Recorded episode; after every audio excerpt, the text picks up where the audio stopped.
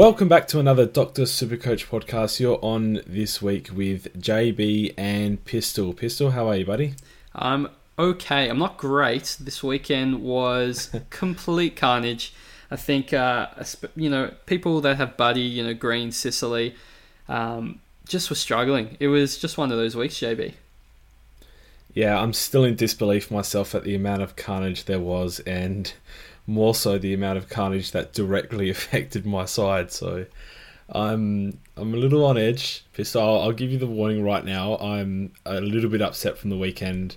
Some trades that I made didn't go as planned, and just a lot of a lot of stuff happened. A lot of tears were shed.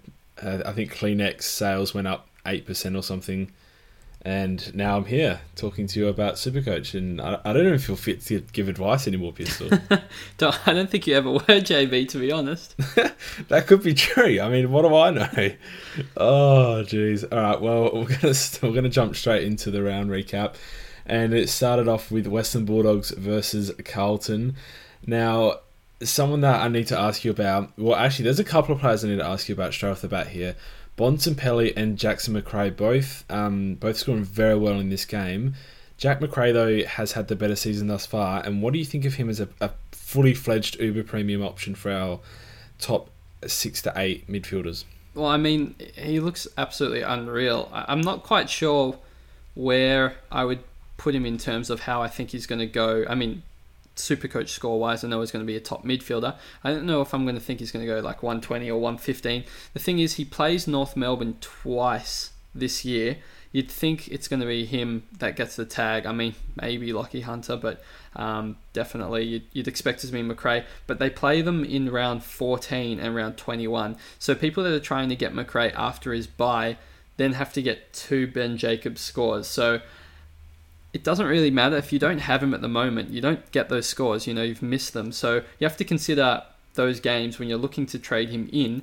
Is it going to you know drop him from a 120 average to like a 110 average for the rest of the year, which I mean is still phenomenal. Um, but you just need to I guess take into consideration. But the immediate Bulldogs draw is exceptionally good. They have Gold Coast, Brisbane, um, you know, in back-to-back games, and I just think that you, you, this is time. If, if you don't if you don't have him um, at his current price, this is when you you make a move onto Macrae, or you just wait and play it by ear. Yeah, and he scored obviously 141. He's gone uh, that high. He's shown that ceiling all throughout the season with only a few scores sub of 130. And like you said, it's the is the type of time uh, of the season where you don't you jump on him or you wait it out and hope that he has a bad score he's only going to go up in price and probably maintain a 620 to 630k price as long as he's scoring these 120 pluses. So um, it's yeah, it's a big roll of the dice and could actually define a few seasons out there, Pistol. Now the second player I was going to ask you about, 145 in this game, Marcus Bontempelli hasn't had the best start to his season uh, that he has had, even in his career, being so young, even but looking kind of cheap now and looking like he's going to turn around and play a lot more midfield this game. More midfield than we've seen him play uh, all season. I don't have the the statistic on that, but just from watching, he was in the midfield a lot more. Well, Bont actually hasn't been too bad this year. I mean, you look at his average and you see 101, but if you, you know, he played poorly in the first game against GWS, which is a tough draw. And after that, he's averaged 110. So at 544k, I think he could do a lot worse than getting Bontempelli, especially given um, the Bulldogs' run, which I said is quite good for the rest of the year. They play a lot of Etihad Stadium games as well for the rest of the year. They don't travel much more. Uh, I just think that that's a really sneaky good pick that's kind of going under the radar. You know, people looking at the Zerets, people looking at the Matt Crouches, but Bontempelli with that 110 average um, not including the first week, you've you've just got to take it strongly into consideration. Yeah, and especially with his price, obviously uh, penny pinching to the extreme is very important in this game. That's that's how we get ahead of others by by jumping on the bargains and avoiding the, the heavily priced players that are obviously going to drop for others. Now, the third player, the third cog in this this Bulldogs midfield, Toby McLean, 111 has shown time and time again this season that he's going to be a top six forward. as we rightly predicted at the beginning of the season as well, So I don't want to jump the gun a bit too early here, but he's looking very, very good. Um, the 21 disposals, six tackles, which is obviously a, like a lot of his game is his tackling.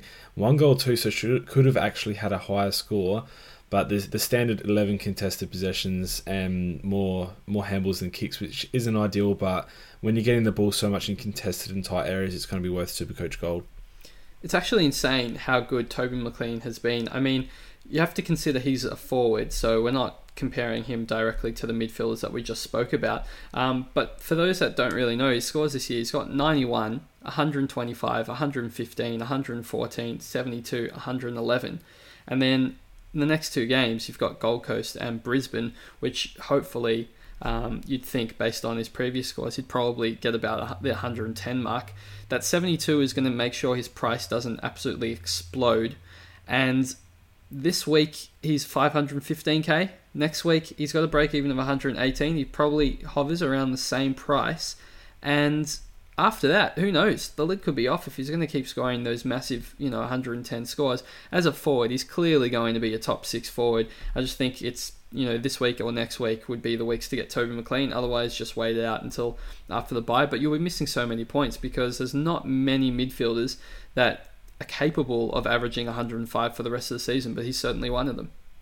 Yeah, and not many forwards. Uh, you meant there. Yes, forwards. But sorry. yes, definitely, definitely agree. And it's interesting to note, seventy-six percent time on ground. He essentially missed a quarter. He was on the bench for a good ten minute stint there and could not get off of it. I think it was from the end of the first quarter through to five or five or six minutes into the second quarter, and still was able to pump out a, a big score of one ten plus. So. I think he's going to actually improve a little bit, as crazy as that is to say. So, um, good for those who started. Still a bit of a point of difference, and has a good buy as well. So uh, there's never too early to jump on Toby McLean, I don't think.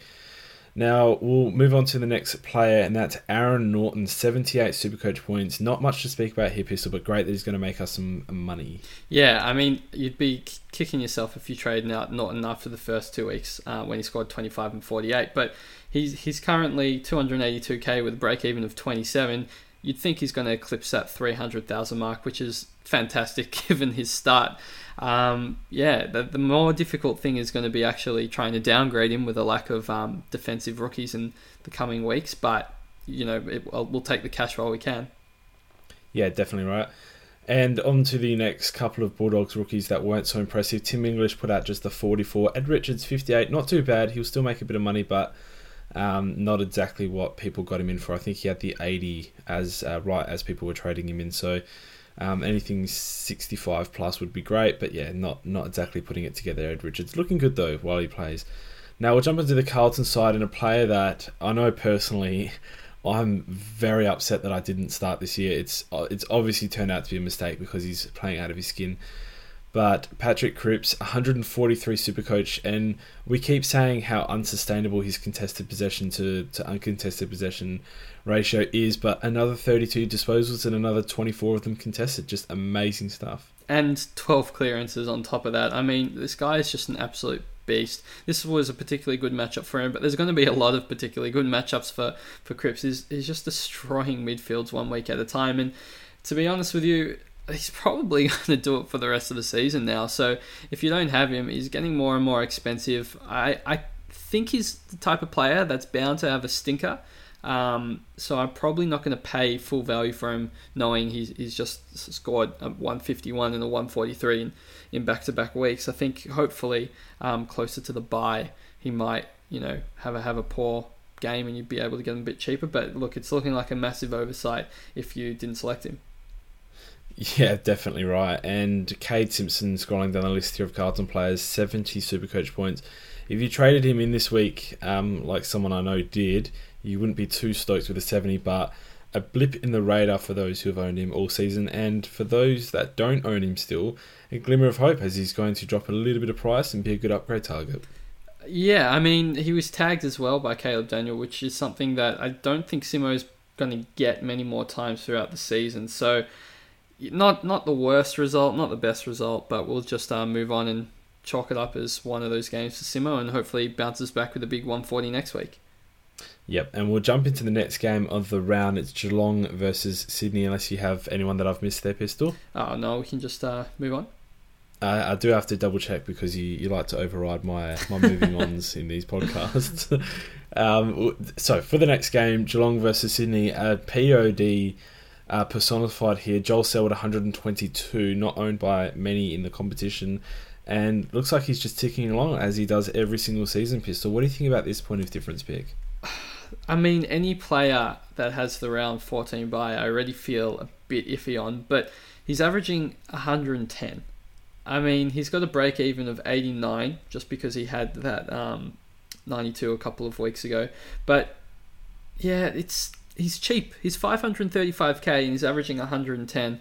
I think he's a good pick, but I don't know. Joel Selwood in in seasons past always ends up getting down to like 450k. Either he just has a couple of really bad stinkers or he gets concussed, um, and that that hurts him. But yeah, I, I just feel like I'd rather complete my midfield with the Oliver, you know, McLean, even Matt Crouch, who's got the similar buy. I think I'd prefer him.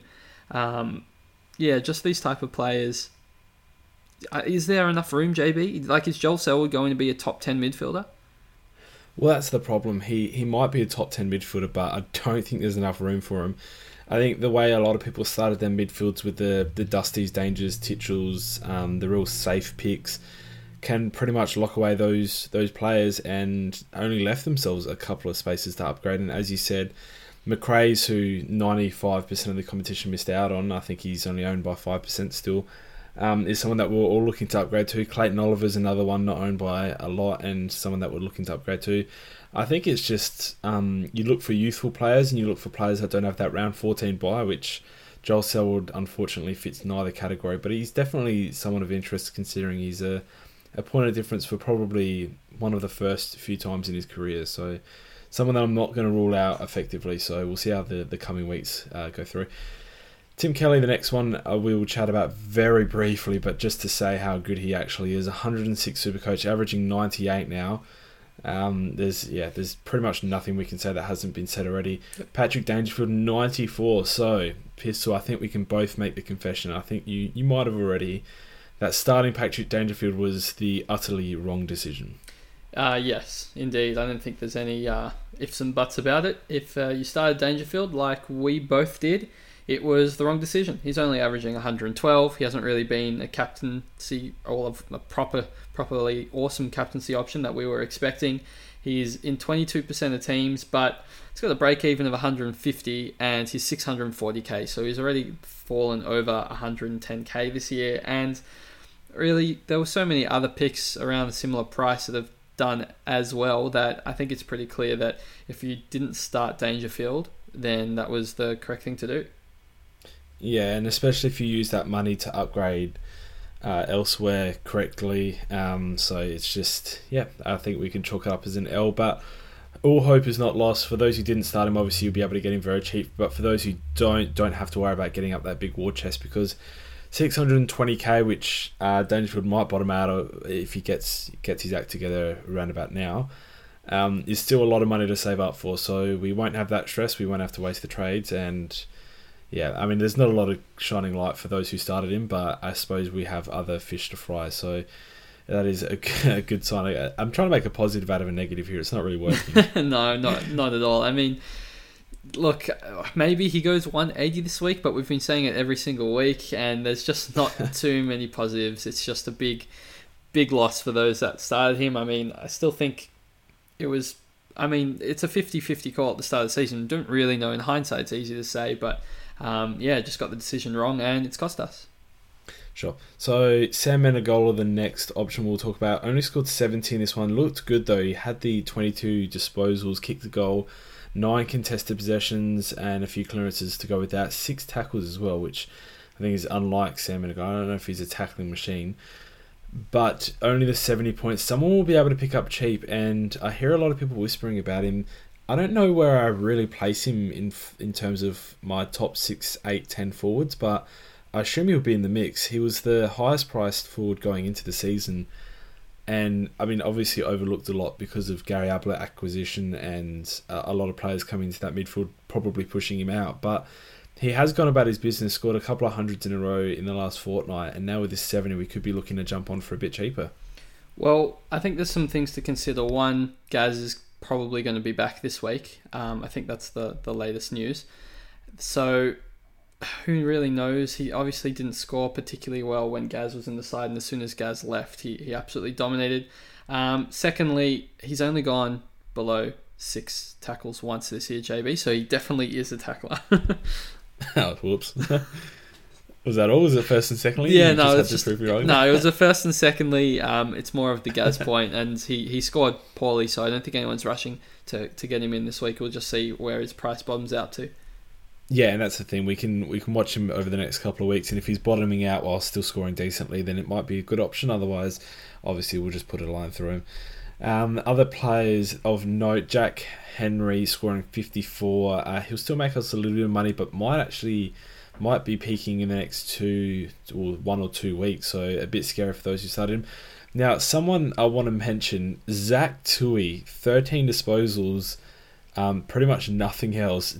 25 super coach points in 94% time on ground. Can you explain this for me, Pistol? And is is this someone that we want to jump on when they hit negative 800k or what's going on here? Um, I can't say that he's going to keep that up, but really he went at 38% disposal efficiency, so it was a case of him kicking the ball 12 times, handballing once, but just missing the mark nearly every single time. Um, it's as straightforward as that, JB. Yeah, craziness. I, I don't, I can't comprehend how he scored 25 in, in such high amount of game uh, time on ground. Then again, Zach Guthrie scored 15 in 84% time on ground. So what do I know? um, we'll move on to Josh P Kennedy, who had the uh, the fourth quarter to remember. Obviously, a lot of people chatting about him bouncing back to form, and uh, well, he bounced back to form. Didn't he? 125 Supercoach points, his best game for the season, and he looks like he's bottomed out in price. He's someone? That we should consider. I see a lot of people instantly dismissive of this, considering uh, he he scored so poorly leading up to this. But isn't this his ploy? Isn't this his year to year little haha got got you all right scored badly for the first six weeks and now I'm the best player in the league? Like he just does this every year, doesn't he? He pretty much does do it every year. He's the notorious slow starter. We've we've mentioned it in the previous podcasts. He generally comes home like a steam train after the bye, and it's just JPK doing JPK things. And really, this year I mean, why would it be different? The draw is going to open up now for Swans. It they had a tough run. Now it gets easier. Um, I don't actually think it affects him too much an easier tough draw, to be honest with you. But look, it's hard to go past him. He's 440k JB. That is a ridiculous price for a, a potentially you know top 15 midfielder. Um, if you want to jump on him at 440k, I wouldn't think that's the worst thing in the world. You're just taking, I guess, an an educated punt. But at the same day, if he only averages 100 flat uh, from here on out, then that's probably not good enough for your, your M8 slot. Yeah, definitely not. And like we said earlier, with uh, the youth and the better buys coming through, there probably are better options, but at the same time, you have to consider price. It's obviously a big part of the game. Now, someone who's threatening to price us all out, Isaac Heaney, if you didn't start with him, his price is consistently rising and a 94 in this one playing a predominant oh I wouldn't say predominantly out of the forward line but definitely more so than past weeks due to the absence of Buddy Franklin. Put together a 94 21 disposals very bad uh, disposal efficiency at 61 uh, copped a couple of knocks during the game. It seemed like he was always on the ground but still played 89% time on ground.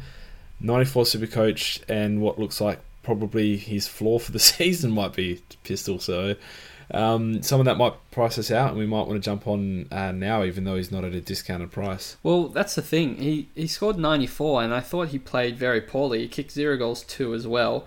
And as you said, he looks like he was just injured the entire game because every time he, he did something good, he just got flattened. You know, the next play, he hurt his hip, hurt his leg. Um, he got cleaned up. They took a goal away from him at one stage and credit to someone else. So there's nothing really going right for Isaac Heaney in this game, but he still managed 94. So if that's going to be his floor this year, um, he's someone in he's someone that we should just get ASAP.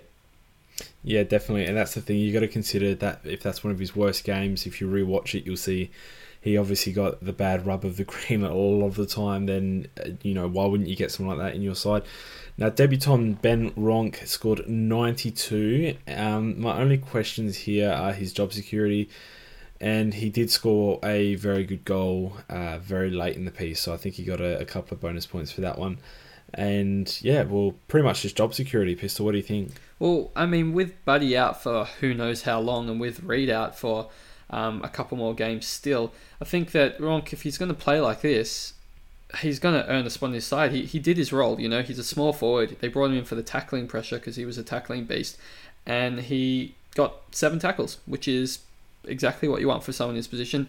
And if he he's not young, he's not like an 18 year old. I think from memory he's like 21, so he's a bit of a more mature body as well. And I don't really see why he would be the first person removed from that Swan side. I think if he backs it up next week with another decent performance, then he's going to have solid job security, and he would probably end up being the top of my list of uh, rookies to to grab um, in in when he's on the bubble.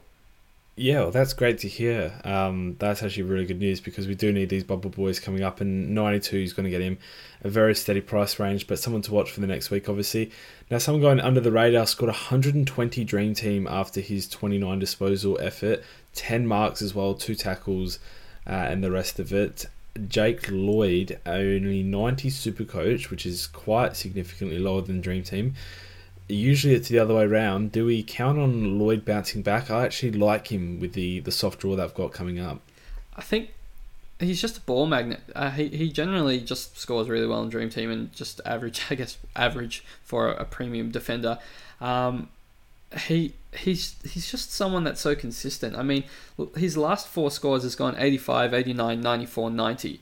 So it's hard to say that he won't average 90 for the rest of the year. But at the same time, he's not going to price you out. You're not going to be paying, you know, 560k, etc. for for Jake Lloyd. You're always going to be paying this mid 400s for him. So he, he seems like he's going to be like that ideal last upgrade target, maybe that M sorry D6 um, after the buys because uh, yeah you're just not going to get price out and it's just a solid pick every week. Yeah, definitely. Uh, and like you said, if he's going to hover around that price range consistently, then there's no point rushing him in. Now, the next player we'll discuss quickly, Luke Parker, 79 Supercoach points. If you started with him, it's been an absolute nightmare. What do you uh, what do you advise for Luke Parker owners, except for pretty much crying onto your laptop screen? I mean, yeah, it's tough, right? Because he started well, he's playing poorly, and then you look at the upcoming draw. You've got North at home, um, Hawthorn, which is probably a game I think I could see Parker doing well. Hawthorn generally allow midfielders to score very well. You got Sydney at home, you got Brisbane, you got Carlton at home, you got Saints, you got West Coast at home, and then you have the bye. That feels like a really favourable run um, for the Swans. I just think maybe it's a gut feel, but I think you just hold him to the buy and reassess then because he's got every potential to, you know, score 120 in every one of these games. But at the same time, he could score 80. But um, yeah, gut feel based on, I mean, gut and also based on past history and the draw, kind draw. I feel like he's someone that's worthwhile holding until the buy still. Yeah, and gave away five frees whilst also kicking two behind. So his score could have been a very could have reflected a very different game from Luke Parker. So um, something something those that have him are probably just going to have to cop, and those that don't have him, maybe one to actually watch if he goes crazy on this good run that they have. So we'll jump on to the next game. It's North Melbourne versus Port Adelaide. Um, Port obviously taking the chocolates in this one, and for North, I mean, it, I'm going to jump straight to Todd Goldstein, 88 super coach. Didn't look amazing, but still got the job done with 88. I assume you take that for a ruckman.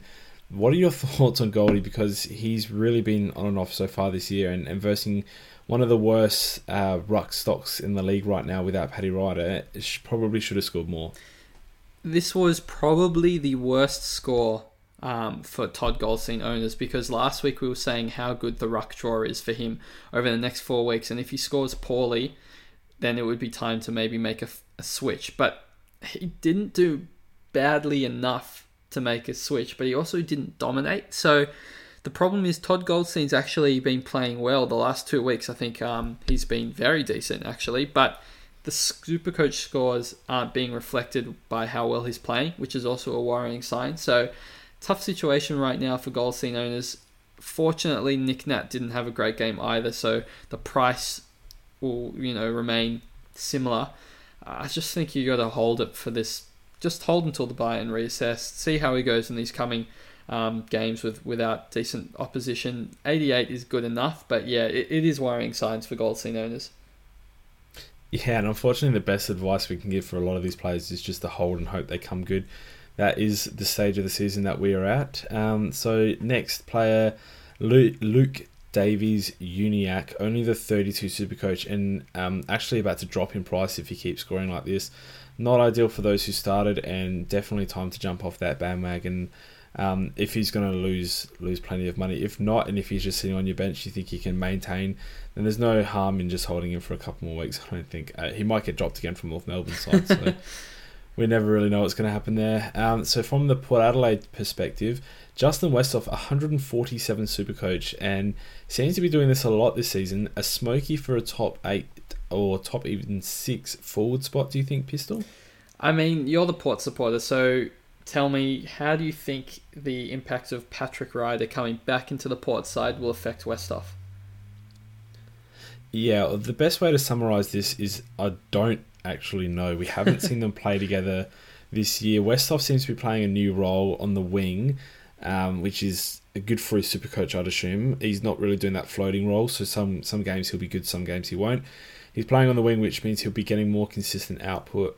But at the same time, I haven't seen him play with Patrick Ryder this year, except for the first half of the round one cash. So I can't really advise that well because uh, it's an unknown. Justin Westhoff's playing a new role, and we haven't seen him play it with Ryder yet. So um, I'm assuming he does keep it up, but not to this extent. I don't think he puts up 147 point games very often for the rest of the season. I think he'll he'll hover around the hundred mark for the rest of the year, and that could be good enough to get a top six sport, forward spot. It's just tough because you also have someone like Robbie Gray who definitely want to get into your side. I mean, the man's averaging 117 as a forward, and then come the buys, you don't really, well, around, I should say the early round 10 buy, you don't really want to have Westhoff and Robbie Gray on your bench in the same week, just in case one of your rookies out or there's a suspension.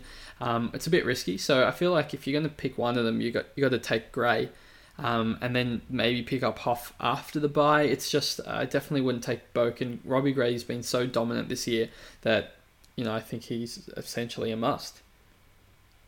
Well, you say you wouldn't take Boak. Boak played a lot in the midfield this game, well, a lot more considering what he's been playing. He has scores this year of 98, 111, 80, 77, 100, and then 109 this week.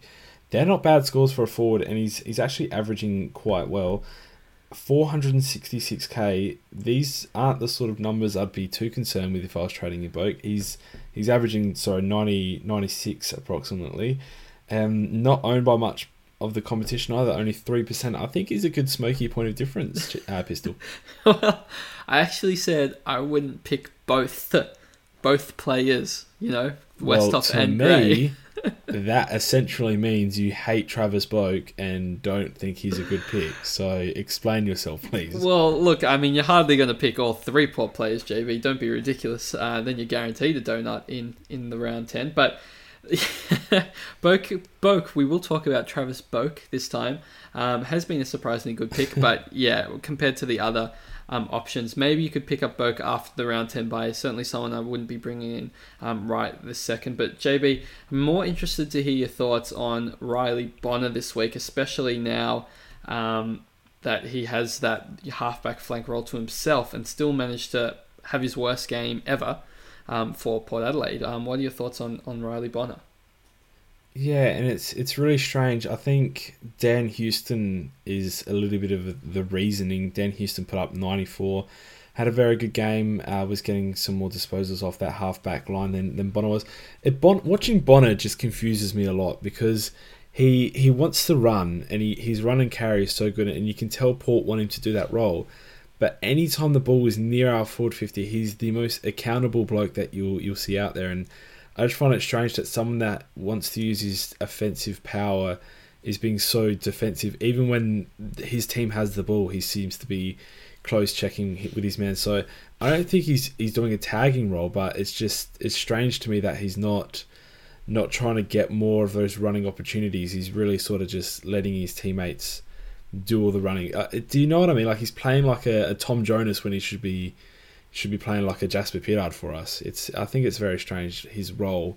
I can't really eh, describe it very well as you can tell, but um, it's yeah. If you watch him, you'll know what I'm talking about. I think yeah, he's he's pretty much cooked in a super coach perspective because the role that he's playing isn't uh, isn't sufficient and isn't what he was doing round one. So there's no reason to keep holding him. He's probably going to lose money now, and yeah, he's he's already out of my side. So I'd, I'd advise trading him out. Pistol. All right, there we go. Let's let's uh, move on to the Giants versus Lions games then, JB. Well, just quickly, Robbie Gray, the 89, did survive the Jacobs tag, who was on and off him. Uh, went forward, kicked a goal late, and I think he was hovering around the 70 mark. just snuck up to the 89, so good for those who have him. Bad for those who are looking to get him in for a bit of a cheaper price. So we are going to have to wait another couple of weeks. I know you want to talk now, about Port Adelaide for pretty much the entire podcast. We already spoke about Gray and Westhoff and Boak, Even you managed to throw in there. Let's let's move on, JB. Yeah, so Sam Gray 120. Nah, GWS versus Brisbane. Uh, obviously, GWS got the chocolates here. Uh, Whitfield very good, but the man that we need to talk about is Brett Deledio, 111 super coach. He has been sensational going off of the halfback line like he like he used to for Richmond back in the day. And is he someone we should be considering? I know it's unlikely he plays 22 from here, but well, it's definitely definitely unlikely he plays 22 from here because we're six rounds in it's unlikely he doesn't miss a game from here throughout the throughout the rest of the season. But 111 after 150 plus last week, this is crazy. It, it is insane, and he's got a break even of 17. Um, so he's probably looking to make another 50k on his already 473k price tag. It's just crazy because you can't really trade him in at this price at 473k. So you kind of just have to sit back, and if you had him, well done, and if you don't, I mean you're not surely you're not actually going to be picking up um, Deledio at 473k, knowing he can't make it through the rest of the season. So it's just a weird one, JB. I, I don't think there's too much to talk about. Yeah, well, he might make it through the rest of the season. Well, I mean, it's so unlikely given his injury history um, over the past couple of years. I mean, you, would say it's almost zero. How about we talk about um, Lord Heath Shaw? Yeah, 98. So obviously started the season very well with back to back tons. Then went on a bit of a, uh, well, uh, not a bit of a bad patch, a very bad patch. And now has pulled out a 98. I think he'll just do this all season. He'll he'll show signs of his 2016 form and then signs of his 2017 form, and that'll be his 2018 form, just a mix of the both. And I, I don't think he's selectable. If you have him, obviously you ride the right wave because he's going to put up good scores, and you just hope that he maintains it for long enough to you know get the average up for a, good defensive premium.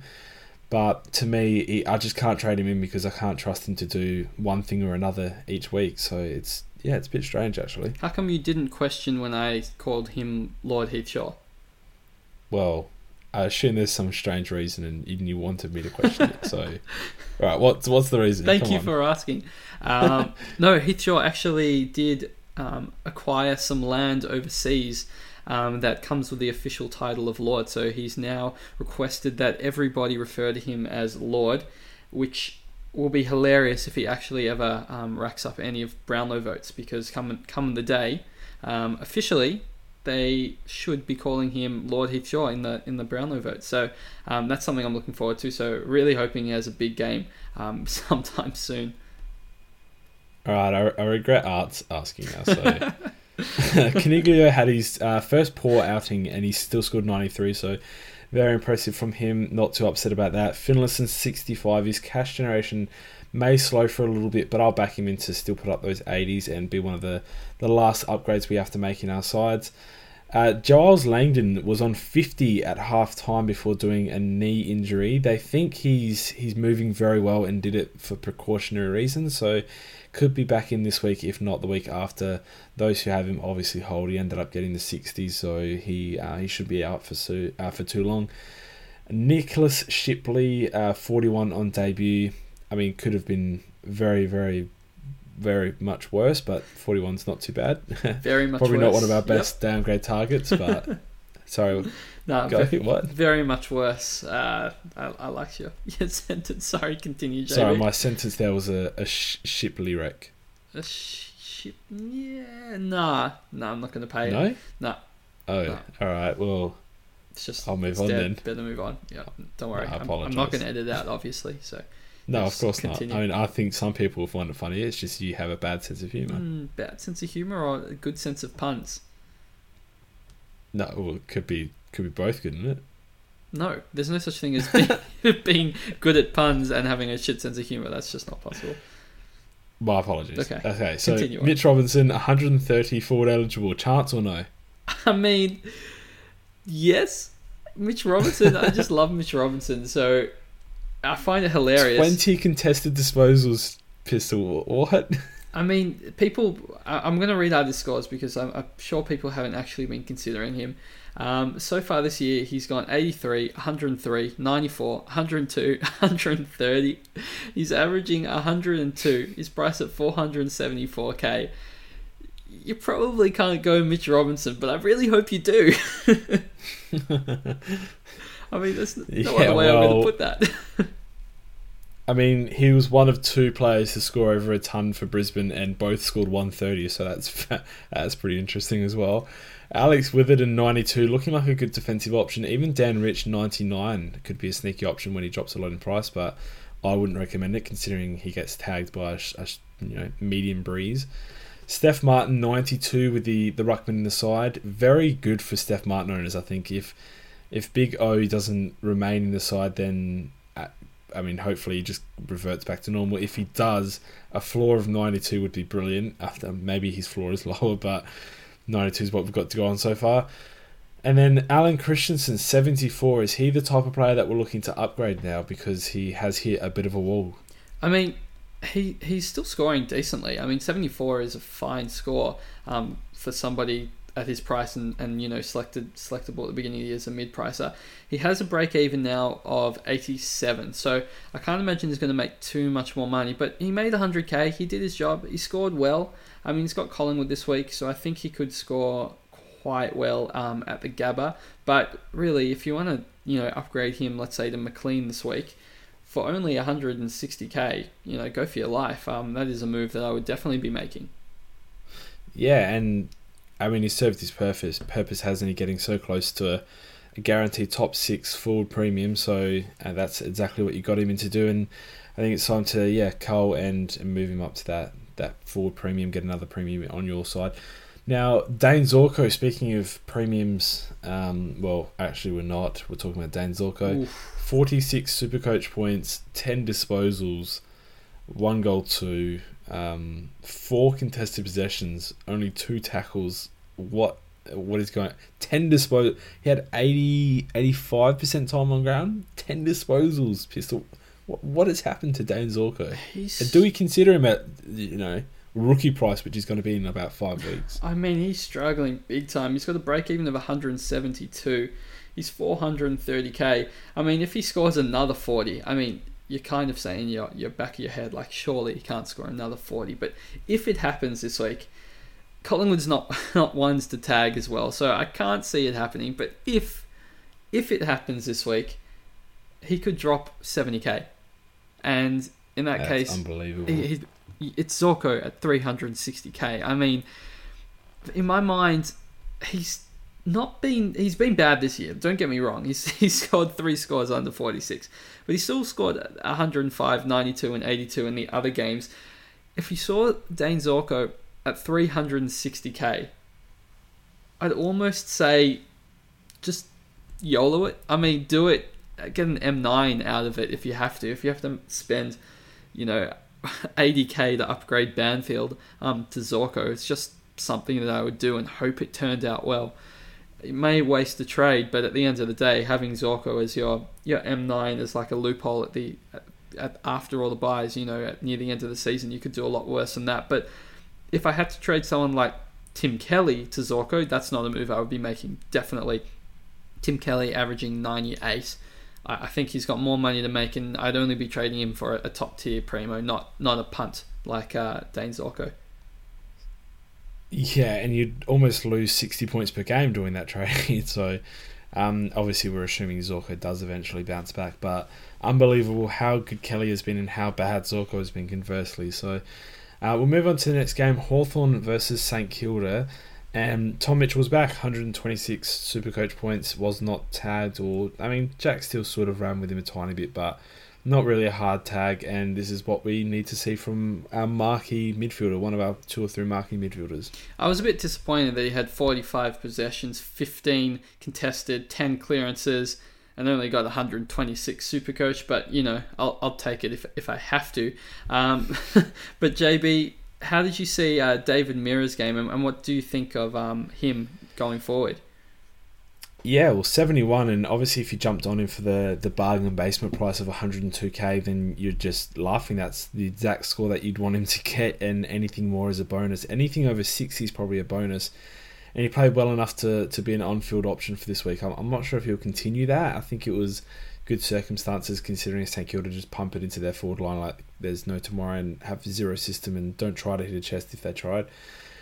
But you know, 71 you're not going to complain with. He's going to make you quite a lot of money, and for those who got him in, very, very well played, and I think he'll just be a good player.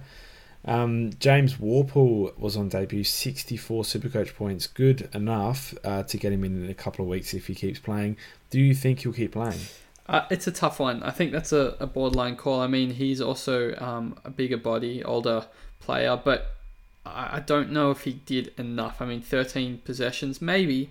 Um, we'll see how he goes in his second week. Currently, after that one game performance, I don't think he did enough. Um, I definitely feel much better at David Mirra's job security. By the way, if you if you do uh, have him, I don't think he's going anywhere. Um, he's not leaving the side in, in the rush. But yeah, Worpel, I think that's a, a wait and see, JB. Yeah, definitely. And did look very composed, looked very good. I, I saw a lot of Hawthorn fans commenting on it and tweeting out about it and looked very good for a debutant. So I think they're happy with him. So hopefully the coaches are as well.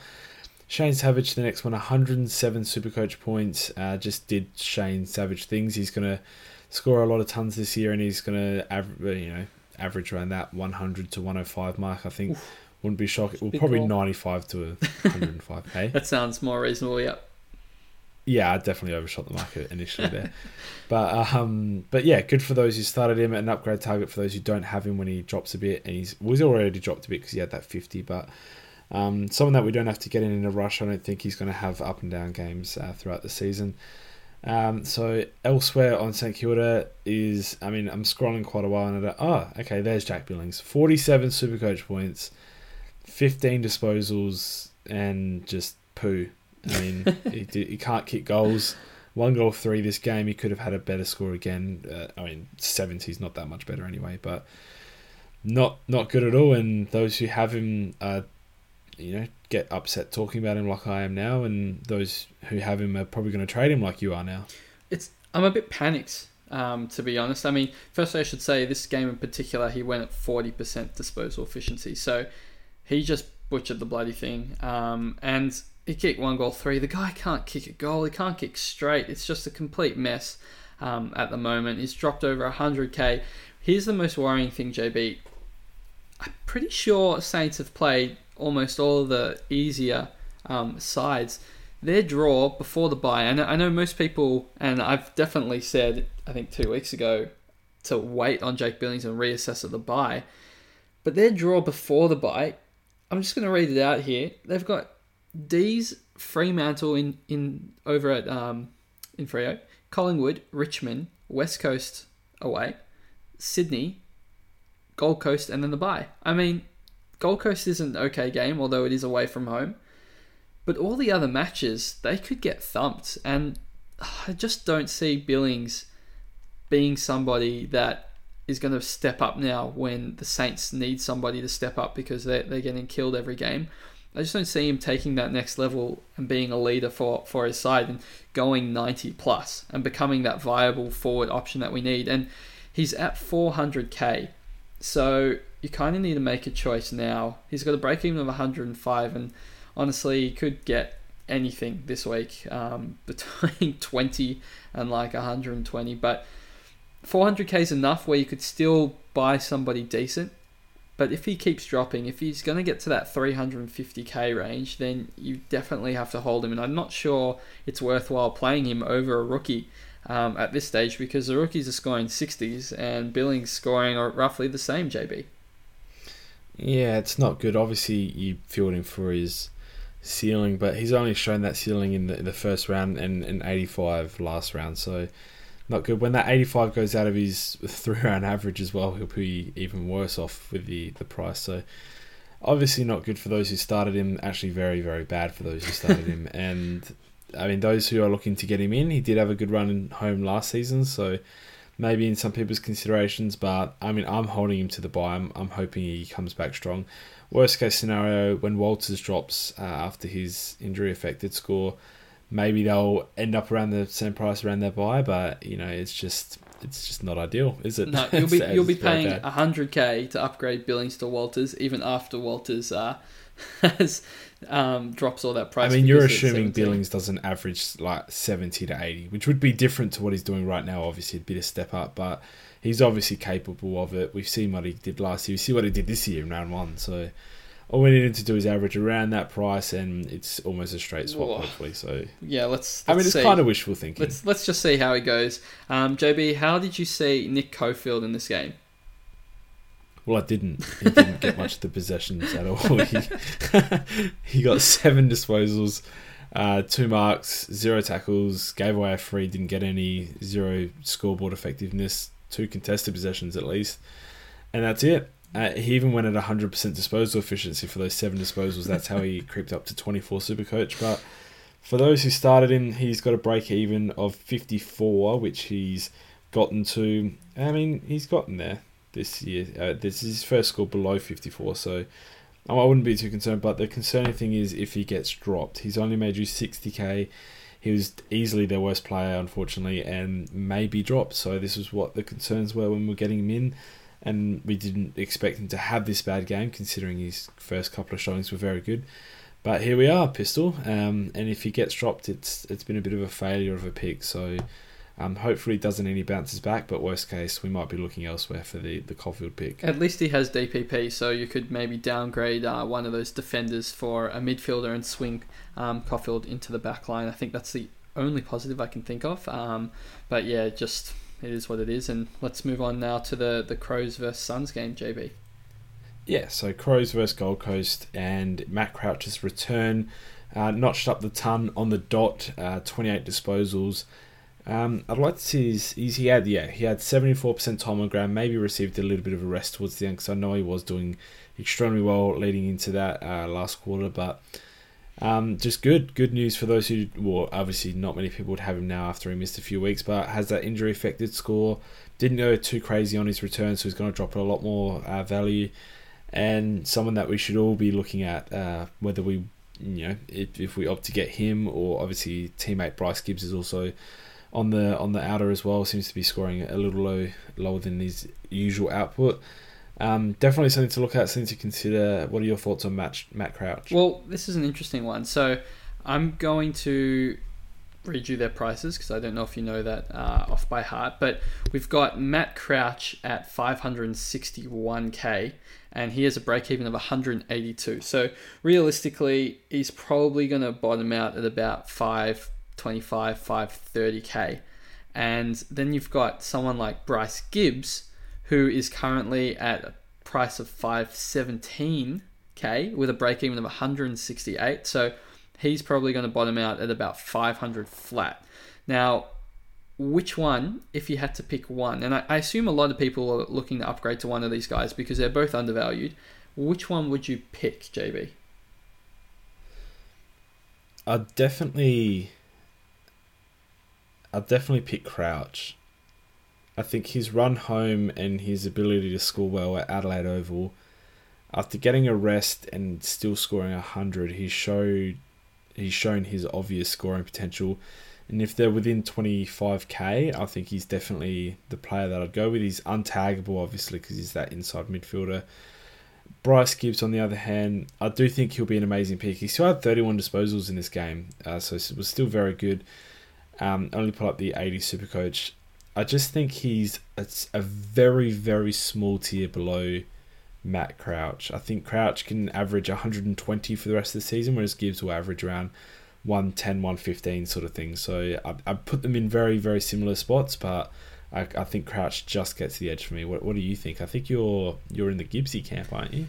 I love Matt Crouch, and I think he is going to be a gun pick for the rest of the year. But there's something. Look, Gibbs has Carlton this week, and obviously that's going to be a big match. Um, you know, against his old club, and if he does get tagged, I'm I'm not saying that it's a definite, but if he does get tags, you know, maybe they uh, knock him around a little bit. I'm hoping he might have one more poor score because if he has one more bad game, he's going to drop to about 470 KJB. And I think if you're deciding between Crouch at, at 540 or Gibbs at, at 470, I think uh, Gibbs would be the one for me that I'd be getting in at that really kind price. Yeah, definitely. I, I definitely agree with that. When it's that sort of price differential, if Gibbs has another average game, then I'd expect them to score close enough to make that 70k really, really worth it. So, yeah, I definitely agree with that, and yeah, will hopefully, hopefully it all transpires in, in the next week. I mean, Crouch could get another bit of a rest against Carlton. They're obviously gonna, um, well, I don't think it's obvious, but if I mean, let's let's be real here, they're gonna they're gonna win the game. So, if the if the score does blow out a little bit, maybe Crouch does receive a bit more of a rest. Maybe he drops a little bit more than we expect. So, you never know. Um, it's definitely something to monitor, and I don't think people are considering Bryce Gibbs as much as we were leading into this podcast. So, yeah, hopefully pops up on a few more radars. So, uh, Poholke scored 18 in this one on the bubble now. Probably not someone that we're going to put a serious consideration into. Might actually probably will get dropped after that performance, to be honest. On Gold Coast side, it's um Nick Holman, all the way down the bottom. JB, got to start from the bottom. The most important Gold Coast player, man, is probably the worst scorer on their team. well, this game he was, uh, but I don't think. I mean, his his break even's still around thirty, which he scored this game, and he has scored uh, twice in the last three weeks now. but we know he can put up those eighties, and I think when he gets the right role, which I mean, we never know what he's gonna he's gonna be doing from game to game, he can still score those eighties he'll maintain this price range for at least two more weeks. There's to me, there's no harm in just watching him either score the 80s and being happy that you held him and seeing him go up a little bit more, or watching another 30 or 40 or 50 pop up and just go, all right, can't find like we'll we'll downgrade him now. There's not going to be much loss. There's not going to be much gained, except for the fact that if he obviously does pull it together and, score another 80. So not in my highest uh, to trade out pile, but he's definitely getting there. well, with Worpel and and Mutch um, back uh, as options, if they're on the bubble next week as midfielders, Holman's probably the one that's gonna gonna make way for them. I think, um, unless he does something exceptional. JB, how about we move into the Bombers versus Demons game? Oh, no one, no one else on the Gold Coast side. I like that. um, so yes, Bombers versus Demons. This one was uh, it ended up being a rout. I don't know what is actually wrong with Essendon's side. But what is right with their side is Zach Merrett, 111 Supercoach. If you invested in him for the cheap price, he's still cheapish. Pistol, would you advise jumping on? He had a very good game 29 disposals, 10 tackles, which is massive, um, and only 73% time on ground as well, which is, I mean, I actually don't know his average, so I can't really comment. But 111 Supercoach points for his price obviously is very good. Yeah, I mean, the average of 82 isn't an accurate reflection of how he's gone this year. He has a three round average of 110. So obviously, his last three games he's gone 107, 114, 111, and he's looked, you know, back to his old self. The issue I have is I feel very uncomfortable with a player in a team that's so poor. Um, that is, you know, taggable. If, if you're going to sit on Zach Merrett and Bombers lose by 10 goals, he is going to have one of those poor games. And if I'm deciding between him and somebody in the Adelaide outfit, Adelaide are going to win so many more games. And um, just it, it's standard knowledge, um, common knowledge that, you know, in wins, players tend to average more than in losses. That's, it's just the way it goes. So, um, yeah, when I'm looking, deciding between them, I guess the buy is a factor as well. You got the round 14 buy for the, the Adelaide players, but yeah, Zach Merrett, something about it to me feels so uncomfortable. He is 500k though, so I can't really um, say he's a bad pick. He's definitely somebody that I would be looking at, especially if you had 510k to spend. Um, but in the coming weeks, if you had to choose somebody, I'm not sure he would be my first choice, JB. Yeah, and I overlooked him intentionally as well because um, on top of the tag and the, the fact that Bombers aren't in the best form at the moment, he's also dealt with a few head knocks. So I think he's one head knock away from being rested the following week, and I just don't want to deal with that from a premium. So um, we'll move on. Devon Smith, 109, obviously big ticks. Um, Hurley as well, 104, big ticks as well. So those those players are just lock and load. Uh, I don't know if Devon Smith will be in top six or even maybe eight forwards, but hopefully Hov is there enough, and for his price at the start of the season becomes that bargain that we wanted. Uh, Wilfie, very good 63. Uh, he was good again, 19 disposals, and just looked like he really wanted to get amongst the nine contested possessions. Obviously, that's his game. Uh, if you got him in, just very, very good performance, something that you, you like to see week in and week out, those 60 pluses. We'll jump over to the Melbourne side. Max Gawn, 168 Supercoach points. He's the top Supercoach player uh, at the minute. Oh. That's just amazing for a Ruckman, and at the same time, not very surprising. I mean, he's unbelievable, JB. He's averaging 130. Uh, there's not much that he can't do at the moment, and I think he has to be a serious. You have to seriously consider him uh, with the captaincy now. I know other people got a bit surprised um, two weeks ago when he when he scored the um, 151, but now he's come out with a 168. He's somebody we should be loopholing uh, into. He's he's that good at the moment, JB. Yeah, and a couple of behinds and an awful disposal efficiency and still 168. He was dominant, like the def- definition of dominant. He was all over the ground and, and really towed up his, his ruck match up in. Uh, I don't even remember. Leuenberger, that's not. Okay, there we go. so that's he just made him just irrelevant to me. That's how much he's held him up. Uh, we'll move on. Michael Hibberd put up 96. Good for owners. Uh, 24 disposals in that one, but he has had a 90 plus score this year. I wouldn't get too excited, but at the same time, uh, it, it is good to see signs of him popping back to his best. He had a, a, a season high disposals and a team a game high meters gained. So um, both ticks uh, and definitely what you're looking for if you've held on to him for this long. Bayley Fritsch 90, very good. He'll be making us a lot of money. Uh, well, not a lot of money, but he was scoring 60 on the dot pretty much every week, so 90 is good to see. Clayton Oliver, 89 Supercoach points. He's going to drop a little bit in, in cash and someone that I'm looking to pounce on when they bottom out. Are you worried that he just had the 19 touches? I mean, there was no real reason for him to score 89. He he just scored 89. Um, is that something that's concerning you, JB, or not at all? Nah, he's good. okay, no, there you have it. Let's move on to uh, Charlie Spargo. Yeah, so Spargo was excellent. 81 Supercoach, 18 disposals, he looked like a genuine player. Like you, you know how those those types of players like. For Venables, for example, I, I, don't mean to trash on the kid, but um, just didn't look like he was a, a, true footballer. When he got it, he was great, but he couldn't find it. He wasn't the real magnet that you sort of look for uh, in your in your real good players. Spargo has that real magnet ability to, to just be where the football is, read the play really well, and very efficient when he got it as well, and uh, backed up with his 88% uh, disposal efficiency as well kicked a couple of goals, which I wouldn't expect him to do every game, but he is that forward that they that they brought in to kick goals. The only concern is if Petrarca comes back, does Spargo go out? I hope not, because Weideman had a, a way worse game, and there are a few other players of that ilk that had worse games. I hope they give him a go. Pistol. Yeah, I think Neil Bullen might go out um, for Petrarca because a similar similar type player. But you're right, Spargo it's a very fine line in that demon squad. You've you've got Hannan as well. Um, that's in the side. Any one of them, if they perform poorly, um, they could be right out. So it's a bit risky, but if he plays this well, he's going to hold his spot. I mean, as you said, he, he looked like a natural footballer, and I think um, the last player player in this match that also looked like a natural footballer, um, Kobe Mutch, JB. He had uh, 20 touches in his first game at 75% disposal efficiency, just 66 Supercoach points. But really, I mean, that's good enough, especially for a cheap midfielder downgrade option. I think that he's someone that can only really get better and is going to get given opportunities in that Essendon side. So he's somebody I'm very high on and looking forward to watching him in his next game.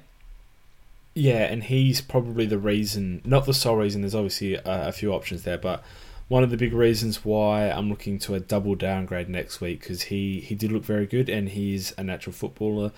Um, 20 disposals on debut, perfect, exactly what SNL. I think he was even named their player of the game, so um, that might have been because he did so well on debut, probably outplayed by a couple of players, but um, very, very good to, to see very good signs from from Mutch. So Collingwood versus Richmond, the second to last game of the round, and Treloar 149 Supercoach points. It's hard not to talk about him. Now, we'll, we'll group him up with Jeremy Howe, even though they have no relation in Supercoach whatsoever. but did both score 149, and both have been up and down a little bit. What are your thoughts on either of these two guys? Because they're not really spoken about. Well, Treloar, we, we know that he was going to be that high risk, high reward um, pick. I know Chizo mentioned him in the in the preseason as somebody to look out for because it's just hard to tell if you're going to get that you know 100 flat Treloar or you're going to get that 115 Treloar. And to be honest, even though like I think it was three weeks ago or four weeks ago, he played almost as a pure forward, and we were we were like, hmm, this is not going to be good for his scoring. He's, he's playing out the goal square. He still has managed to ton up five times in a row, JB. He's averaging 116 for the season. He's priced at 591k, and he's only in 5% of teams. So Treloar is somebody that I feel like we know that he can average 115. Like no one's shocked that he's doing this. It's just, do you want to pay? He's now just under 600k. Like, do you want to pay 600k for Adam Treloar when you, you don't know if the form's going to revert or if it's going to hold out for the whole whole season? And do you want to spend that much more when you're comparing him probably to, to Scott Pendlebury, who's averaging 110 this year, and he's you know 30k cheaper. And obviously Pendlebury has the past pedigree as well. So um, yeah, there's a, a, lot of tough decisions to be made. I'm biased as a Collingwood supporter. I'm I'm, I'm going to think uh, Collingwood is obviously going to make the finals, going to push push it push for the flag this season. So getting oh, all no. the Collingwood, getting all the Collingwood players. Um, but yeah, it, it's tough. It, it's certainly it's not out of the question that he's going to be a top eight mid, but I think um, yeah, it's it's it's your gut feel on that one, JB. Yeah, definitely, and with Jeremy Howe as well, I think he'll be up and down uh, like his marking ability as well. Goes all the way up and then all the way down. Um, I think he'll be up and down for the season essentially. So we'll have some very good games. Ski, stop laughing at my my very good segues. It's terrible. No, it was good. Okay. No, no, like there'll be people in their homes listening to this podcast laughing, like howling with laughter at some of the things I've said. Howling in very laughter? good form, that's for sure. Hey, howling with laughter. No, see that's terrible. That's worse than Is mine. It? You can't. Uh, nah, it wasn't. It was pretty good actually. um, Brodie Grundy, the number two uh, scoring, high scoring Supercoach player for the season thus far, has shocked a lot of people with his ability to uh, play with cocks, actually. Um, so 115 Supercoach. Can, can you take this one, Pistol? No, I think you're going to take this one. I'm banned, remember? I'm not allowed to talk about the Collingwood Ruckman. Okay, all right. Well, he's been very good, and if you started him, good job. And if you need to trade out a Ruckman, he'd be my number one spot. Obviously, everyone already has Gawn, so that's why he's number one. Uh, we'll move on. Pendlebury, obviously 108 super coach. He's been good 110 average, like you said. Um, I don't know if he can push it though. I think there are a lot of players out there that can push the, the 115, 120. I think Pendles will hover around that 110. So not a, a crazy immediate like have to get Pendlebury in right now. But if you've got him in already, then you can be very safe and secure in knowing that he'll go 110, I think. The best part about the Collingwood game, JP, was the commentator said um, it, it wasn't it wasn't the main commentator. It was the other. I can't remember who it was, and he said when Pendlebury got the ball, he said. I was reading an article today about Scott Pendlebury, and they came up with this new nickname for him. They call him Dependlebury because he never has a bad game. I was thinking, like, how old's the article you're reading? Because he's been called oh. Ah. Dependlebury probably for like ten years now. Oh, I can't listen to that and not cringe. I'm glad I didn't hear that because I'd be replacing my TV. that I mean, we've we've called him out on the podcast. At least he does. He clearly doesn't listen to the podcast, which is even ups- more upsetting in itself. But yeah, that's unbelievable lack of knowledge by whoever that commentator was. Uh, very upsetting, actually. We'll move on though.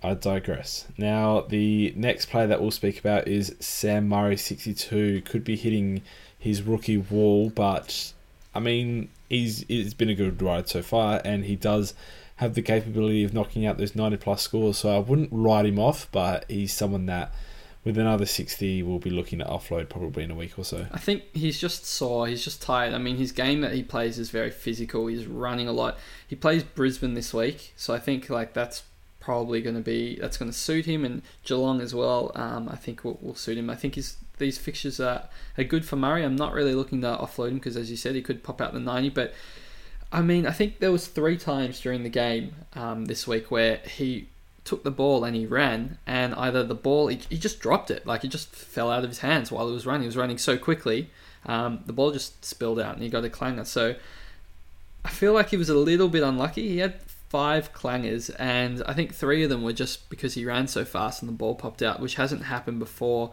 He's probably a bit tired and sore after that Anzac Day and the short turnaround, so I'm not really concerned. I feel like a nine is just around the corner for Murray. Yeah, well, hopefully. Uh, that's why I'm. Oh, I'm definitely holding him for the Brisbane game, but that could be one of my last uh, options for him, or one of my last chances to give him. If he pops out another 60, then I'll start getting a little bit nervous about holding on to him for too much longer. Uh, Appleby debuted with a 58, looked very solid, only the eight disposals, but was very disciplined in his role, but replacing Langdon, who's back soon, so not a whole lot to look at there. Richmond uh, had Nankervis 125. He had 29 disposals, so pretty much Grundy, Grundy. So accumulated a lot of the ball, and I think uh, I was reading some of his stats earlier, and he's pretty much top three for everything that a ruckman could do. So disposals, hitouts uh, to advantage, and all those things. So he's having a very good season. And I mean, we don't really talk about ruckman because all our ruckmen are set and forgets. But if he did start in, very good point of difference pick and and someone that you'd write out for the season, obviously.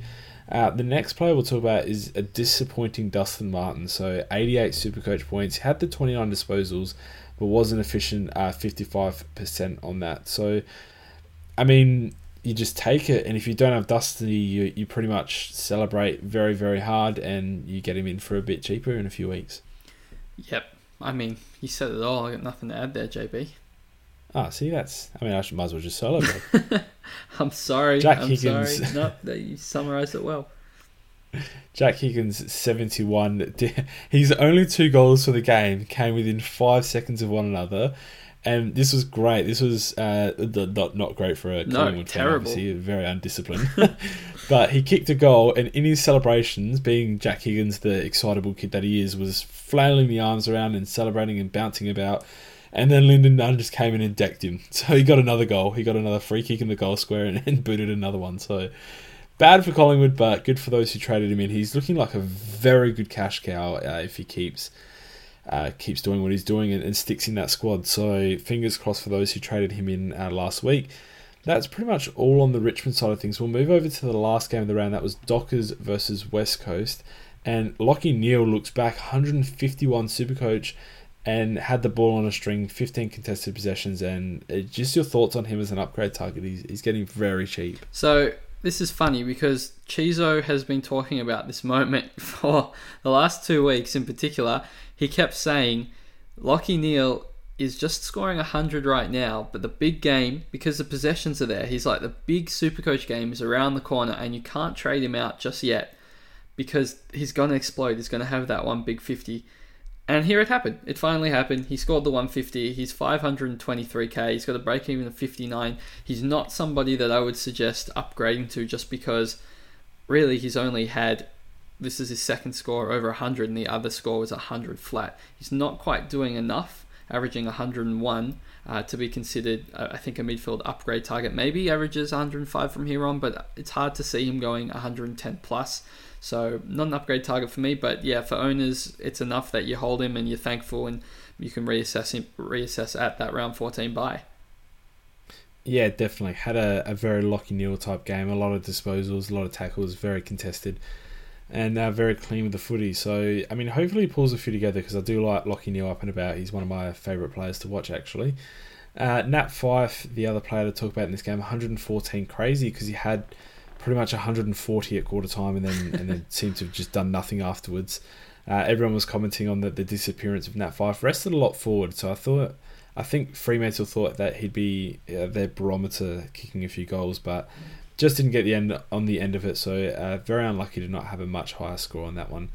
David Mundy, 98. Um, should this be a play that we consider in our forward line? A lot of people assuming he'll digress with his, obviously, his aging body, but uh, doesn't generally do that in the past. Well, I mean, the thing is, Mundy is a massive POD at the moment. I'm talking, he's in 3% of teams, but he's averaging 103 as a forward. So I'm not going to say you can't look at Mundy. He's got a five round average of 107, but it's not like he's had this one, you know, 200 point game. He's just been consistently good this year.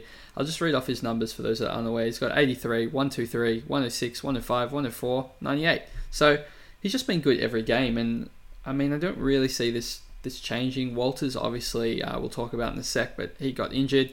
Um, and you could do worse than picking um, a unique David Mundy who's averaging over 100 as the, the replacement. I mean, he's playing currently, um, he's, he's starting in the midfield and he's playing through the midfield and he's just doing enough, JB, to be considered a, a top six midfielder this year.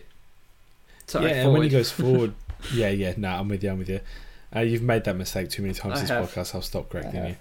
Um, and he's he goes forward and he, he's actually efficient. He's good on the lead. He kicks a goal a game, and you know he's not the sort of player that gets rested up forward and we, we go, oh no, here's here's a zero point stint for the next you know five ten minutes. He's actually he's actually doing well up forward and he, his pressure up forward is very good as well. Uh, six tackles with a game, so good for Mundy uh, and good for those who own him. Good for those who are looking to get a, a cheap no not cheap get a good forward in uh, for the replacing of Michael Walters, who we will speak about in a second. Luke Ryan was good. Uh, 85. Speaking of PODs in the defence, uh, had a very good game as he has pretty much for the whole entirety of the season. Duman is uh, Duman, Duman, whatever. Uh, he scored 53 in his second game, so a good downgrade option. And I think his job security is solid. I think there was a bit of a concern with uh, with uh, the, uh, the Michael Johnson. There we go. Him not being in the team when Dumont was listed, but now Michael Johnson and Dumont are, are in the team. Are you going to correct me on that in a second? Am I saying that um, Yeah, you are. I'm just really enjoying watching you flail about. Dooman? It's just Dooman. Like you know, you've Dooman. Yeah, Dooman. Uh, no, I think I think he's wrong. I'm pretty sure I'm correct with saying Dooman. but anyway, uh, Michael Walters uh, obviously has gone down. There's a lot of replacement options. Uh, who would be your, your number one and maybe even number two options, Pistol, it, to put you on the spot? There's a downgrade option this week. Walters. Oh, I'm talking about Walters. I've flicked the switch already. I'm too quick. I've gone to Walters. Who would be your, your number one and two options for him?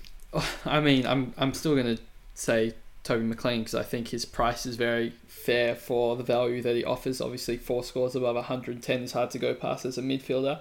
Um, as we said, 515k. But if you're not going to jump on him, if you don't have Heaney, I mean, you're just got to get Heaney in. Um, and otherwise, I guess you're looking all the way up to Robbie Gray. It's tough because there's there's clearly a three three standout forward options in McLean, Gray, and Heaney.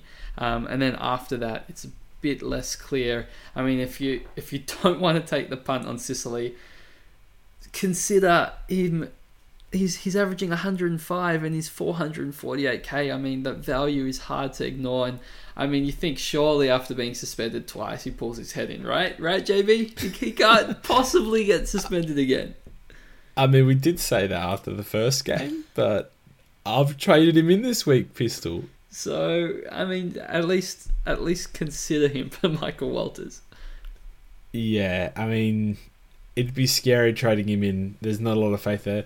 We will, we will move on to the West Coast side. Elliot Yeo, 94 super coach. Um, this was surprising because he was down.